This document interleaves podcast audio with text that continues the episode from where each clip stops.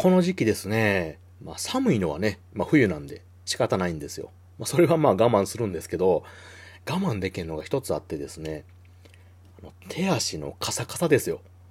いやもうそれはもうすっごい乾燥するじゃないですか、もう冬場ってね。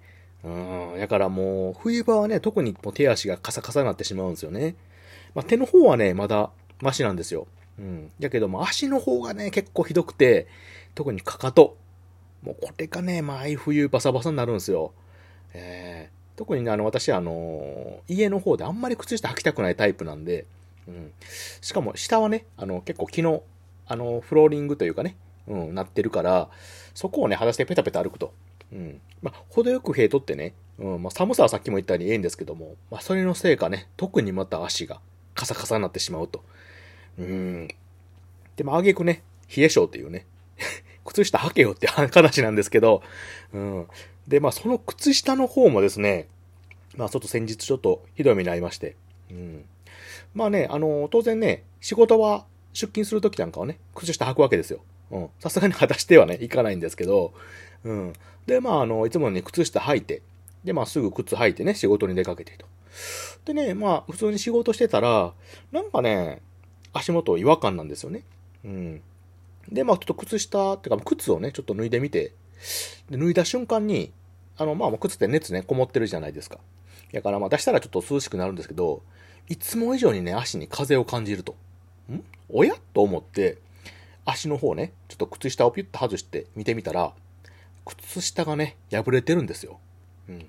で、まあただね、破れてるだけやったらね、まあまあ仕方ないとは思うんですけども、あの、かかとのとこにね、もう大きなね、穴が、あの、かかとの部分だけ切り取ったようにね、ビリッといってて、履くときに気づかなかったんかなっていう話なんですけど、もうこれね、もうびっくりして、あえー、と思って、えー、こんな破れ方するの久々でした。普通はね、まあ、指先の方から穴開くっていうのはね、よくあることは、よくある？よく、よくはないですけどね。まあまあ稀にある話なんですけど、まさかね、あの、丈夫なかかとの方が先破れるとはね、思わなくて。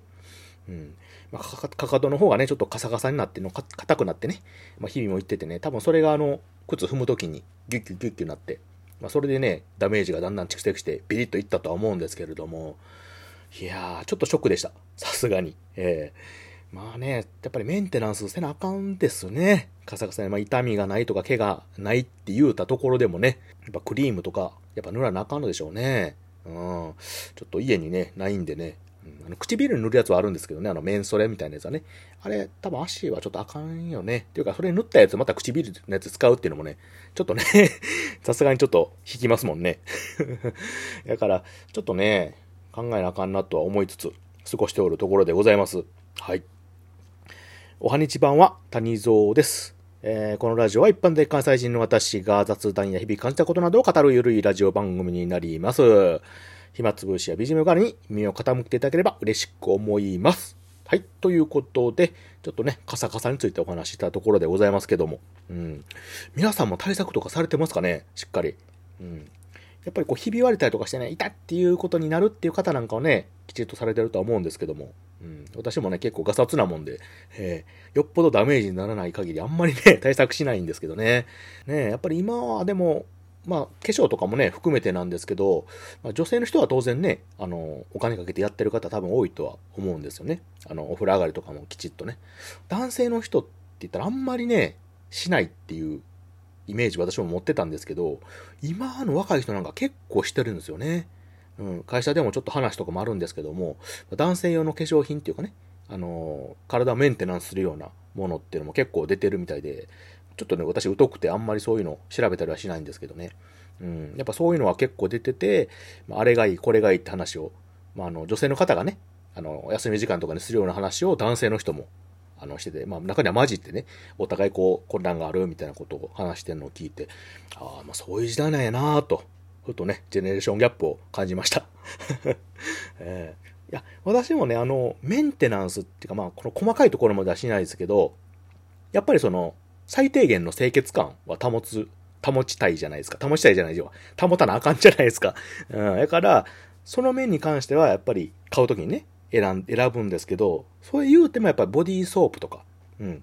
あの、石鹸ちゃいますね。ボディーソープ使ってるんで、一応ね、私も。うん。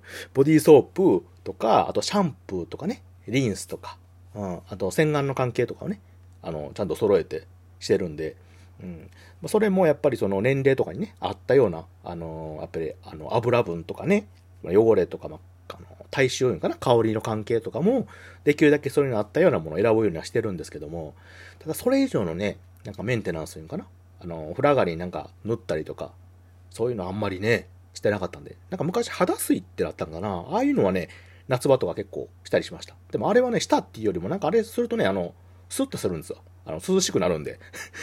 それが、どっちかってそっちの方が目当てで、あの、使ってた時期はあったんですけど、うん、実際体にね、考えてやるっていうのはあんまりなかったんでね。うん。でも、まあ、やっぱりね、こういったカサカサで、あの、靴下破れるほどのそれぐらいの兵器を足に持つぐらいになってしまったらね、うん、やっぱり対策をしないと、やっぱりいけないかなとちょっとふと、改めてね、思った次第でありますよ。うん。皆さんどんなの使ってあるんですかね？あんな。うん。まあ、あの、足のね、そういうのっていうのは多分クリーム系のものだと思うんですけどもま、それだけじゃなくてね、まあ、男性の、なんていうかな、お肌のケアっていうかな。あ男性のもやっぱ年齢肌とか気にした方がいいんですかねそういうのって。やっぱり、ないとあるやってある方がいいんでしょうけどね、そういうのも。うん。あんまりでも考えたことなかったなうん、ちょっとまた今度ね、聞いてみたいと思うんで、まあそういうの知ってる人いたらまたね、教えていただいたら嬉しく思います。ねえまあまあちょっとシャンプーとかね、話してたんですけど、ふとね、自分はちょっと思ったんですけど、あの、温泉とかね、旅館とかあるじゃないですか。あの、スーパー銭湯もそうなんですけど、ああいうところにね、必ずね、置いてあるあの、シャンプー、必ずっていうか、まあほとんどね、よく見るシャンプーなんですけど、あの、バー油っていうかな、馬油って書いてあるやつ。あれってなんか用ないですか？あれなんで、なんであんなとこにあるんですかね？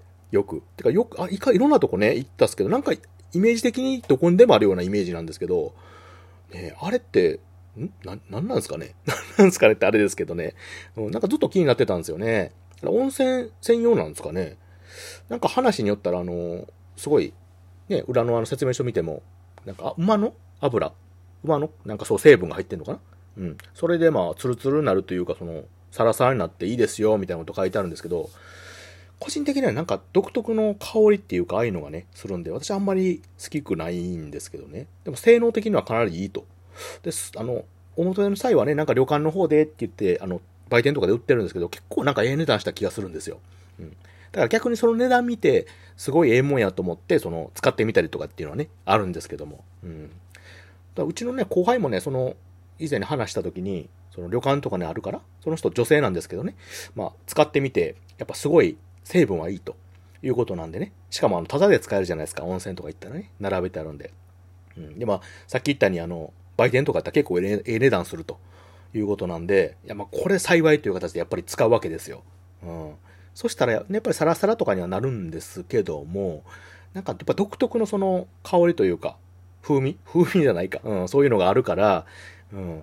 まあその人はね、学生時代によく合宿とか行っとって、あの、そのメンバーとかでね、合宿で何、まあ10人と20人とかのメンバーで行って、まあ同じ部屋泊まったりするんですけど、みんなその、バー油かな？を使うから、どこに行ってもね、やっぱその香りがついてくると。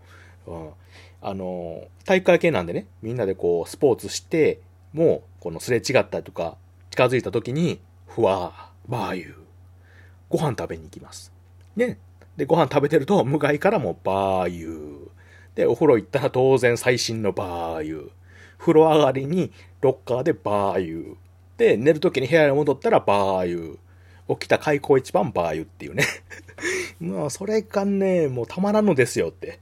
ね。もうそれ以来ちょっとね、苦手になりましたっていう話をしてたんですけど、うん。ただやっぱりね、あの、物自体はいいらしいんで、うん。みんなどんどん使ったらしいんですけどね。うん、あれって、何なんですか？でも売ってないですよね？あの、普通にあの、店とかにね。うん、すごい気になったんですけど、何なんですかね。うん、結局結論は出るままね、終わるんですけど。うん、まあちょっとね、あの、ふと気になったって話でした。うん、まあね、温泉とかね、旅館って話してたんですけどね、あの、うちのね、あの、関西の方にもやっぱり温泉街、まあ全国ね、どこにでもあるんですけども、うん、うちね、結構お気に入りのところがありまして、あの、湯村温泉って言ってね、あの、兵庫県のね、北の方にね、あの、あるんですよ。確かあっちの方にあの、城崎とかね、有名な、兵庫県って有馬とか、城崎とかっていうのが有名なんですけど、城崎の方の近くにね、あるんですけどね、ここのね、温泉がね、ちょっと縁があって、なんかちょっとあの、行くことがありましてね、もう気に入ったんですよ。ここね、あの、日本屈指のね、あの、高熱の温泉で、確か源泉がね、100度近いんですよね。98度ぐらいだったと思うんですけど、これが大量に毎分湧き出してると。うん。なんで、もう源泉かけ流して、もうそのままこう入れるって歌ってるとこが多いんですけどね。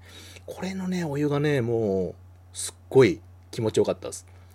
うん。なん、やっぱり薄めてない。まあまあ薄めてないっていうか、まあ実際わからないんですけどね。でも、やっぱりね、その入った時に、その、胃に臭みがないっていうかね。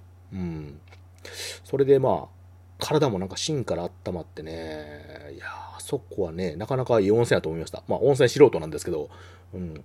まあまあ、あの、城下、城下町じゃなくて、あの、温泉町っていうかな？ああいうところもね、まあ広くはないんですけど、うん、あの、足湯とか、あの、なんか、温泉卵作れるようなとことかね、あったりとかして、情緒あるいいとこやったんですね。まあ、もし機会があったら一回行ってみてください。うん。そこに、あの、場合があるかどうかは保証しません。なんですけどね。ええー、まあまあ、ちょっとね、そういう温泉もあったんで、ちょっとご紹介しました。ね、またちょっと詳しく話できることだったらね、もうちょっと詳しく掘り下げたいとは思うんですけれども、ちょっとね、ふと思いついたんで、お話した次第でございました。はいはい。ということでね、えっ、ー、と、カサカサとかね、お湯とかね、ちょっとね、あの、唐突なお話になったんですけども、えちょうどいい時間となりましたので、これで終わります。はい。皆さんもね、温泉に行ってお肌もちもちになって、この冬カサカサから乗り切りましょうということで、本日はこれまで、えー、ありがとうございました。